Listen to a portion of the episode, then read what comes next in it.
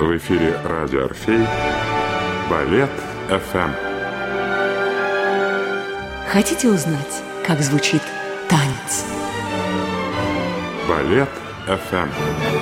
Авторская программа Илзы Лиепа. Программа подготовлена при финансовой поддержке Федерального агентства по печати и массовым коммуникациям. Здравствуйте, дорогие друзья! Сегодня я продолжаю рассказывать о замечательной балерине Нине Владимировне Тимофеевой. И эти две программы я посвящаю ее памяти, потому что ее не стало в начале ноября этого года. Я напомню, что она была ярчайшей балериной из той плеяды, которую мы сейчас называем «золотая плеяда» артистов конца 60-х, 70-х, начала 80-х годов прошлого века, когда рядом работали на сцене Большого театра Плесецкая, Максимова, Бессмертного, Сорокина, Васильев, Лиепа, Лавровский, Владимиров и Нина Тимофеева удивительное время, наполненное творческими открытиями, когда рядом плечом к плечу в одном спектакле можно было увидеть таких артистов, таких замечательных танцовщиков и балерин.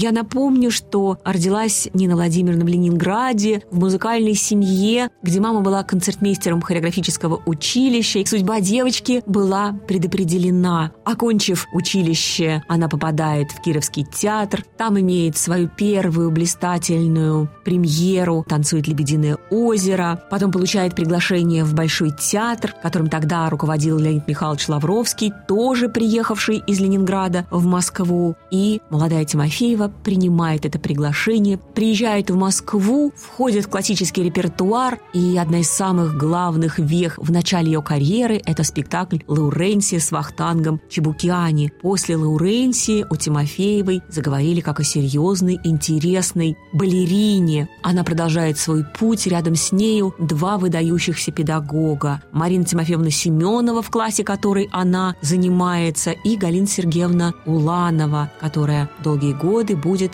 ее бессменным репетитором. А в то время в Большом театре, напомню, что руководил им тогда Леонид Михайлович Лавровский, был настоящий репертуарный перелом – Искусство балета по-прежнему искало новые формы выражений, искало свой путь в уже устоявшейся советской действительности. И хореограф Лавровский искал свежие темы и формы. Ему становится интересен современный одноактный балетный спектакль. Хотя советскому балету того времени руководство Министерства культуры предлагает свое видение, свою программу. И это большая монументальная форма трехактного серьезного спектакля. Но Лавровский человеком был творческим, и берется он за очень непростую тему и музыку, несмотря ни на что. А музыка-то была Бартака совсем неожиданный композитор для соцреализма. Лавровский взял музыку чудесного мандарина Бартака, придумав совсем новую историю, новое либретто для своего спектакля. И пригласил Нину Тимофееву исполнить главную партию. Роль звучала скромно «девушка», Партнером Тимофеева в этом спектакле был мой отец Марис Лиепа. Работали невероятно воодушевленно. Ну а как может быть иначе? Два молодых артиста, которые жаждут нового, жаждут работы. Ведь когда Лавровский пригласил моего отца в Большой театр и сказал ему, Марис, я беру вас, потому что вы спросили не сколько я буду получать и где я буду жить, а вы спросили, что я буду танцевать.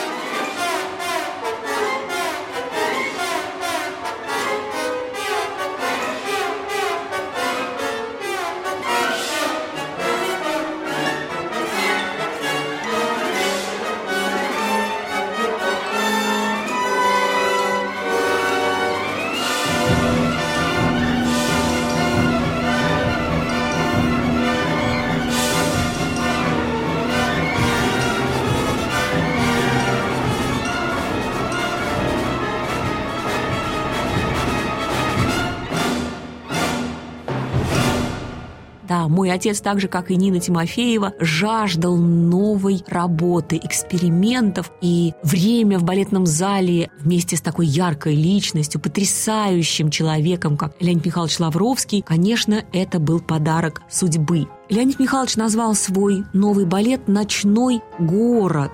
И история, предложенная Лавровским публике, была совершенно не для соцреализма. Даже трудно себе представить, как ее пропустили всемогущие худсоветы в то время. Одним словом, героиней была уличная девушка, которая заманивала в бандитский притон ночных прохожих. Героиня Тимофеевой была затравленная, измученная, униженная. Но, наконец, она встречалась с юношей, который готов был полюбить и защитить ее, но бандиты убивают его в уличной драке. Об этом спектакле сразу стали спорить и, конечно, возмущаться. Возмущаться прежде всего историей, которую хореограф показал на сцене. Но все единодушно восхищались танцем Тимофеевой и Мариса Лиепы. А то, что хореограф придумал для главной героини, это был танец невероятной технической сложности. И самое главное, надо сказать, что балет длился 38 минут и 36 минут из этого сценического времени балерина находилась на сцене. Любой артист балета скажет, как это сложно, ведь иногда балетная вариация продолжается полторы минуты, и этого времени достаточно, чтобы артист балета был на пределе возможностей. А здесь 36 пять минут на сцене. Мне сразу же вспоминается один случай, свидетелем которого я была. Однажды я пришла смотреть спектакль «Каменный цветок», и главную партию хозяйки «Медной горы» танцевала Нина Тимофеева. Так вот, в середине второго акта ее партнер получил очень сложную травму. Он еле доковылял до кулис на глазах у всех зрителей. Но впереди было еще пол акта и огромное количество танцев. И прежде всего у главного героя, которого теперь в спектакле не было. Же происходило дальше? На сцену выскочила Нина Владимировна Тимофеева и станцевала импровизационно невероятной сложности танцевальные куски. Она прыгала, вращалась. Одним словом, она заняла своим танцем всю музыку, которую должен был исполнить главный герой. Который повредил ногу. Зал рукоплескал. Потом был антракт. За это время сумел приготовиться новый исполнитель и вышел на сцену. Но я и весь зрительный зал были свидетелями экстраординарного мужества этой выдающейся балерины. А тогда в спектакле «Ночной город» открылась новая грань в индивидуальности Нины Тимофеевой. Ее танец был лишен привычных балетных штампов, красивости. Я сама готова сравнить танец Нины Тимофеевой с итальянской актрисой Джульеттой Мазиной, которую нельзя назвать красавицей, но насколько невозможно оторвать глаз от ее игры, насколько она трогает сердце очень простыми, казалось бы, вещами. А сама Тимофеева о том периоде и о той невероятной сложности работы вспоминала так – для того, чтобы станцевать эту роль, на репетиции нужно было наработать и второе, и третье дыхание, так обычно говорят в балете. Однако, когда я пыталась сделать это, мой организм отказывал. На 15-18 минуте после танца в таком бешеном темпе я находилась в полуобморочном состоянии, почти без чувств падала. И тогда Леонид Михайлович брал лейку и как цветок поливал меня со словами «Вставай, уже отдохнула, давай-давай, давай дальше». Я приходила в себя, поднималась и тут же снова начинала танцевать. Лавровский привил мне современный взгляд на классический балет. Во многом открыл мне глаза. Именно с этого спектакля я начала осознавать себя актрисой. А Уланова после этой премьеры сказала «Вот так, Нина, ищи дальше, ты умная и упертая».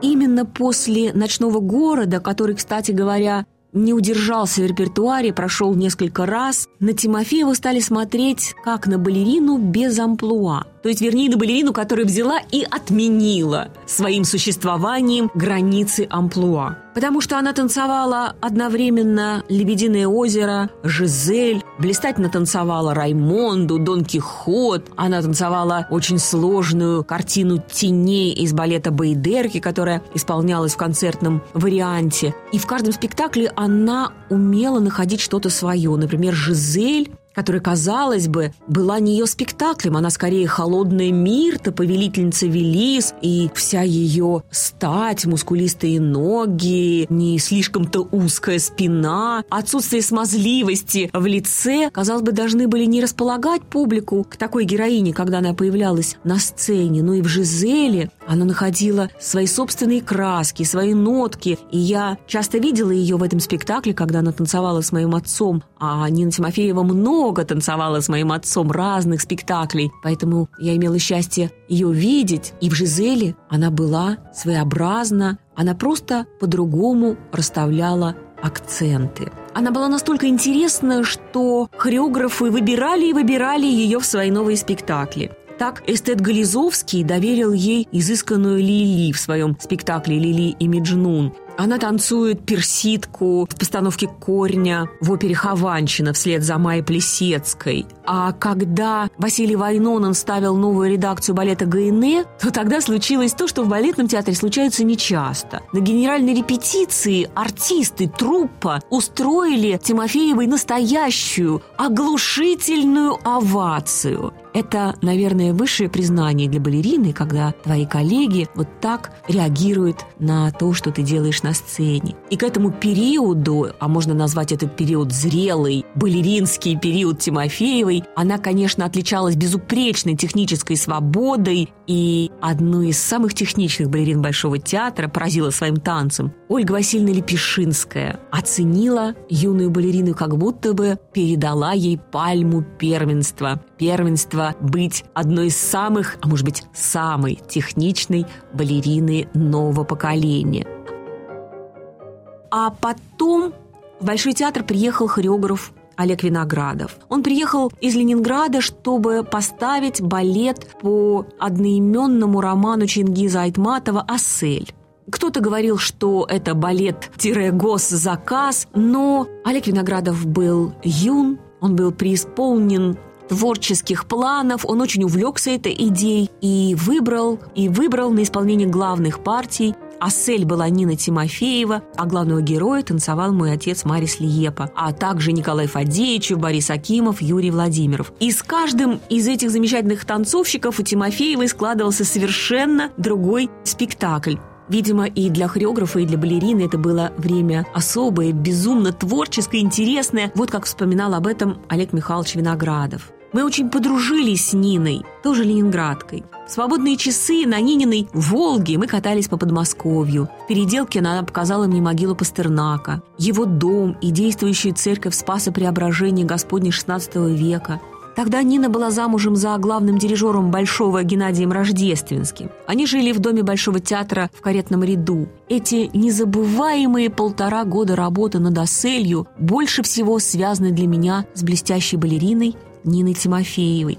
Мы часто уходили из театра последними. Нина стала первой исполнительницей и главной вдохновительницей. Видя мою бытовую неустроенность в Москве и скромные финансовые возможности, Нина всячески старалась мне помочь и подкармливала, и что-то покупала из одежды в валютном магазине. Потом познакомила с Фаиной Георгиевной Раневской, жившей в одном доме с Улановой на Котельнической набережной. Все то прекрасное, что случилось за это время между нами, стало благодатной почвой для рождения ее роли. Нина обладала даром выдающейся актрисы. И если к этому добавить ее интеллект, выучку ленинградской школы и феноменальную технику, можно понять, почему Ассель с участием Тимофеевой долго не сходила со сцены, став в то время аншлаговым спектаклем. Но настоящим звездным часом для балерины стал ее встреча с хореографом Юрием Григоровичем. Именно в его балетах Тимофеева станцует свои лучшие партии.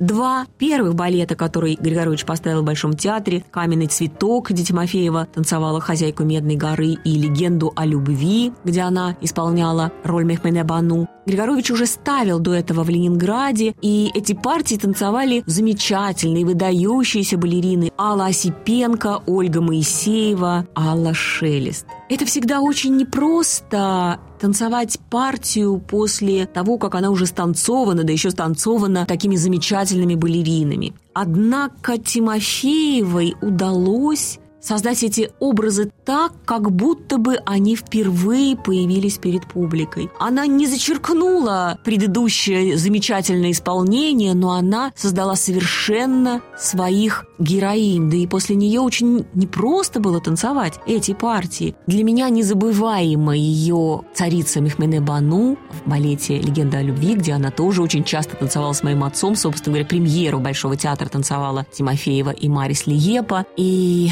самое яркое впечатление, которое для меня лично ключ к тому, что перед тобой большая актриса, вот это впечатление с самого начала спектакля. «Легенда о любви» – балет, основанный на восточной легенде о двух царственных сестрах, царице Мехмене Бану и принцессы Ширин, которые влюбляются в одного юношу, Стоит только занавесу разлететься в разные стороны, как перед нами страдающая царица Мехмене и умирающая царевна Ширин. И любовь старшей сестры настолько велика, что она отдает свою красоту появившемуся незнакомцу, который говорит, что ценой красоты он излечит царевну Ширин. То есть начало спектакля артистка, исполняющая эту партию, должна быть на таком уровне актерского разогрева, если так можно сказать. Этот спектакль начинается с такой высокой ноты, что балерине нельзя позволить актерски разогреваться в начале спектакля. Вот занавес разлетелся, и ты уже должен быть как зритель ошеломлен с первых секунд балета, потому что перед тобой драма, драма высочайшего накала.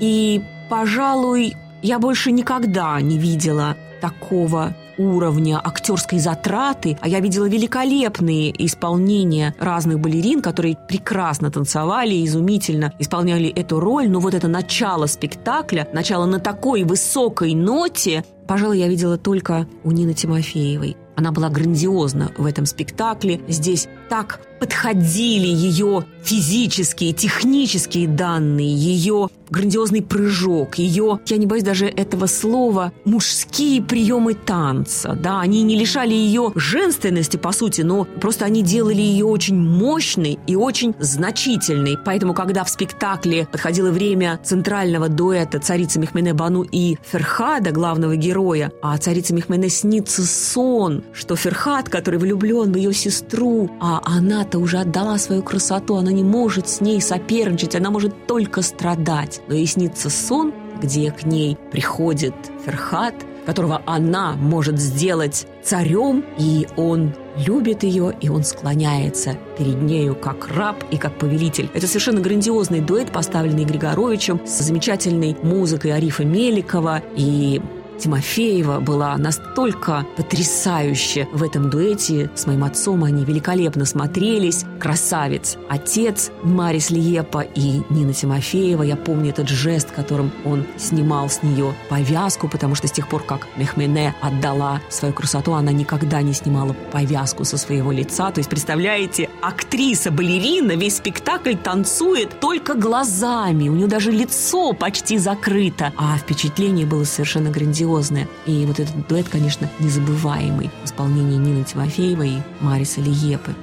Ну и, конечно, грандиозная роль, созданная Ниной Тимофеевой в содружестве с хореографом Юрием Григоровичем, партия Игины в балете «Спартак», где на сцене в премьерном спектакле встретилась звездная четверка балета Большого театра. Сейчас просто невозможно представить на сцене такую концентрацию индивидуальностей. Владимир Васильев, Екатерина Максимова, Марис Лиепа, Нина Тимофеева. Вот такой был первый премьерный спектакль, и это было незабываемо. А роль, которую создала Тимофеева в балете «Спартак», это исключительная работа балерины. Она множество раз описана в хвалебных рецензиях многих стран. Эта роль снята в фильме «Балете» и во многом является эталоном того, как нужно ее исполнять. И опять роль куртизанки Эгины, подруги римского военачальника Краса. Опять балерина делает ее не жеманно манящей, а сильной, волевой, страстной. Она, по сути, одарена такой же головой, как раз. Она военачальник, она стратег. Именно поэтому ей удается ее план. Она проникает в лагерь Спартака и отвлекает спартанцев. И этим самым дает Красу возможность завоевать противника, и Крас будет унижен тем, что ему помогла женщина, но он скроет свое унижение и окажет ей честь в конце спектакля. Он прикажет легионерам, чтобы они составили свои копья, подняли Игину и торжественно и значимо проводили ее в Рим.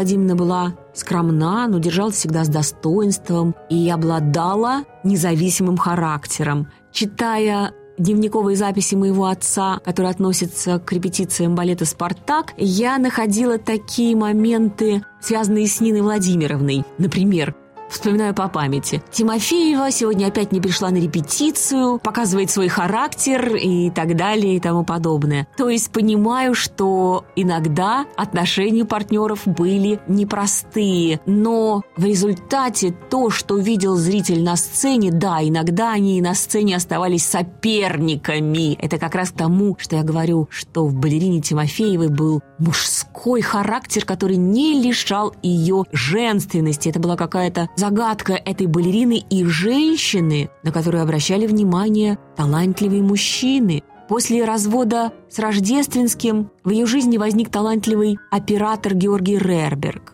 У них появилась дочь Надя, которая станет потом балериной. А последним мужем стал композитор Кирилл Владимирович Молчанов. Именно он написал для Тимофеевой тоже знаковую для нее роль это была последняя ее партия на сцене Большого театра, последняя новая партия, которую она танцевала, тем не менее, много лет. Это был балет «Макбет». Поставил его Владимир Васильев и сам танцевал вместе с Ниной Тимофеевой. На мой взгляд, балет был очень интересный, прекрасно оформленный Владимиром Левенталем. В этой роли как-то особо звучал талант Тимофеевой трагической актрисы. Ей удавалось показать распад личности ее героини через удивительную пластику, которой она была одарена. То есть своей пластикой она показывала все, что можно прочитать в пьесе. Она как будто бы говорила слова. Она показывала это через распад танцевальной гармонии. Ее пластика становилась совершенно как бы антигармоничной. Это было очень здорово. И именно в этой роли она встретила тот трагический вечер, когда в ложе Большого театра во время спектакля скончался Молчанов. Ей, правда, сказали, что ему плохо, но балерина дотанцевала спектакль до конца. Как еще может повести себя большая актриса? И потом узнала, что он умер. Окончив танцевать в 53 года, что очень немало для балерины, мало кто может этим похвастаться. И важно даже не то, сколько танцует балерина, а как, в каком качестве она приходит к этому возрасту. Вот Тимофеева была в прекрасной форме, соответствующей своему возрасту, и репертуар ее был соответствующий ее возрасту, и поэтому смотреть на нее даже в последние годы ее творчества было невероятно интересно. А потом случилось так, что серьезно заболела ее мама и семья, то есть Нина Владимировна, ее дочь Надя и мама Фрида Федна принимает решение эмигрировать в Израиль. Честно говоря, я это хорошо помню, решение это всех потрясло. Настолько это было неожиданно, когда сложившаяся зрелая личность вдруг так меняет свою жизнь. Она продала ту самую квартиру, мимо которой мы ходили в детстве, которая прямо под нашей квартирой. Замечательный дом, стены которого были обтянуты красным атласом, точно таким же, которым обтянуты директорские ложи в Большом театре, с изысканной мебелью красного дерева, с атмосферой старого московского дома, где много книг, где была балетная палка, у которой я тоже иногда занималась, когда отец договаривался с Ниной Владимировной, я спускалась прямо в балетной одежде этажом ниже и вставала к этому станку. Квартира была продана, и началась совершенно другая жизнь. Я не могу судить, была ли эта жизнь гармонична для Нины Тимофеевой или нет, но во всяком случае она сделала то, к чему вела ее душа и ее жизненный путь. Дочь Надя, которая к тому времени окончила хореографическое училище, танцевала в Кремлевском балете, тоже уехала вместе с ней в Израиль. В Иерусалиме Тимофеева преподает танец в Академии музыки и танца. Потом вместе с дочерью они пытаются создать свою школу. Они вдвоем занимались всем. Учат, ставят, шьют костюмы. Однажды, когда я была на гастролях в Израиле, около служебного подъезда, я встретила Нину Владимировну. Она подошла с кем-то повидаться. Она была очень уставшая, волосы спутанные в маленький пучок опять одетая, как когда-то, когда встречала ее на лестнице, очень удобно, то есть без всякой мысли о том, что на себя надеть. Но, тем не менее, это была какая-то очень сердечная и вспоминающаяся встреча. На Святой Земле Нина Владимировна, видимо, открыла для себя много того, о чем не могла и, может быть, даже не успевала и не смела помыслить на родине. Но главное, что и в последние годы ее жизни ее отличала та же одержимость делом, творчеством и в ней было тоже присутствие духа, тот же стержень, который отличал ее от ее коллег даже всю ее жизнь. На Святой Земле в Иерусалиме она прожила последние 23 года, тоже длинный период жизни. Именно там и зашла звезда Нины Тимофеевой.